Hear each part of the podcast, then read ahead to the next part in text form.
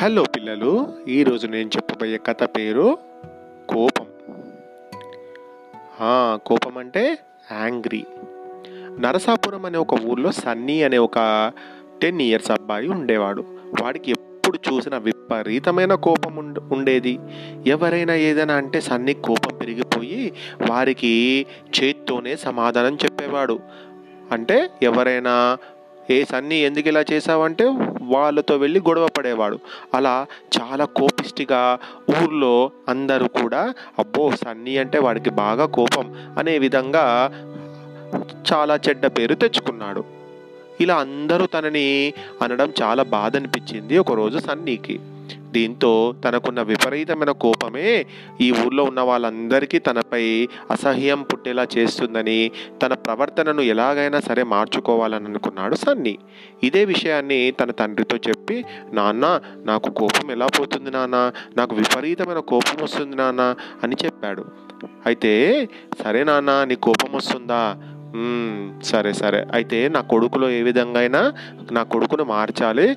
వాడిని కోపిష్టివాడు అని అందరూ అనే అనకుండా ఉండేలాగా నేను చూసుకోవాలని వాళ్ళ తండ్రి ఒక ఆలోచన చేశాడు. సరే నాన్న నువ్వు ఒక పని చేస్తావా సన్నీ? అని వాళ్ళ నాన్న సన్నీతో అన్నాడు. చెప్పు నాన్న ఏం చెయ్యాలి? అని అన్నాడు. అంటే సన్నీ నీకు కోపం వచ్చినప్పుడల్లా అక్కడ గోడ ఉంది చూసావా? ఆ గోడకు వెళ్ళి ఒక మేకు అంటే ఒక నేల్ కొట్టి కొట్టమని ఎంత గట్టిగా నీకు కోపం ఎంత వస్తే అంత గట్టిగా ఆ మేకును కొట్టు ఆ గోడకు అని చెప్పాడు వాళ్ళ నాన్న. అలా అని ఒక సంచి నిండా మేకులను ఇచ్చాడు. దానికి సరైనన్న సన్ని మొదటి రోజు గోడకు నలభై మేకులు కొట్టాడు. అంటే నలభై సార్ల కోపం వచ్చింది సన్నీకి. అలా నెమ్మది నెమ్మదిగా సన్నీ తన కోపాన్ని తగ్గించుకుంటూ వచ్చాడు. అలాగే కోపంతో పాటు సన్నీ గోడ కొట్టే మేకుల సంఖ్య కూడా క్రమంగా తగ్గసాగింది. గోడలు మేకులు కొట్టడం కన్నా తన కోపాన్ని తగ్గించుకోవటమే సులభం అనిపించింది సన్నీకి. చివరికి ఒక రోజంతా సన్నీ కోపమే రాలేదు. ఆ విషయం తండ్రి వద్దకు పరిగెత్తుకుంటూ వెళ్ళి సంతోషంగా చెప్పాడు. నాన్న నాకు ఈరోజు కోపమే రాలేదు. తెలుసా? నేను చాలా సంతోషం సంతోషంగా ఉన్నాను నాన్న అని చెప్పాడు. అప్పుడు చూడు బాబు నీకు ఏ రోజైతే కోపం రాదో ఆ రోజున నువ్వు ఈ గోడకు కొట్టిన మేకులన్నీ ఒక్కొక్క దాన్ని తీసేయి అని చెప్పాడు. సన్నీ తండ్రి చెప్పిన విధంగానే కోపం రాని రోజున గోడకున్న మేకులను ఒక్కొక్క దాన్ని తీసివేయడం మొదలుపెట్టాడు. చివరకు ఒక రోజు గోడకు కొట్టిన మేకులన్నిటినీ తీసివేశాడు. తీసివేసి తన తండ్రికి చూపించాడు.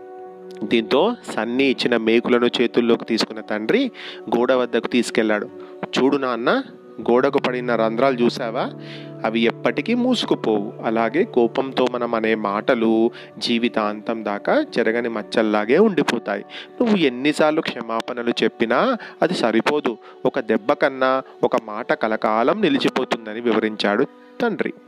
కాబట్టి పిల్లలు కోపం అనేది మనిషికి విచక్షణ జ్ఞానం అనేది లేకుండా చేస్తుంది. కోపంలో మనం అనే మాటలు మన తల్లిదండ్రులను దగ్గరి వారిని ఎంతగానో బాధిస్తాయి. అలాంటి మాటలను వారు అలాగే గుర్తుంచుకుంటే జీవితాంతం మనతో సరిగా ఉండలేరు. మనం వారి వద్ద నుంచి స్వచ్ఛమైన ప్రేమను పొందలేం కాబట్టి కోపం అనేది అనర్థాలకు మూలమని తెలుసుకొని బుద్ధిగా ముసులుకుంటారు కదా.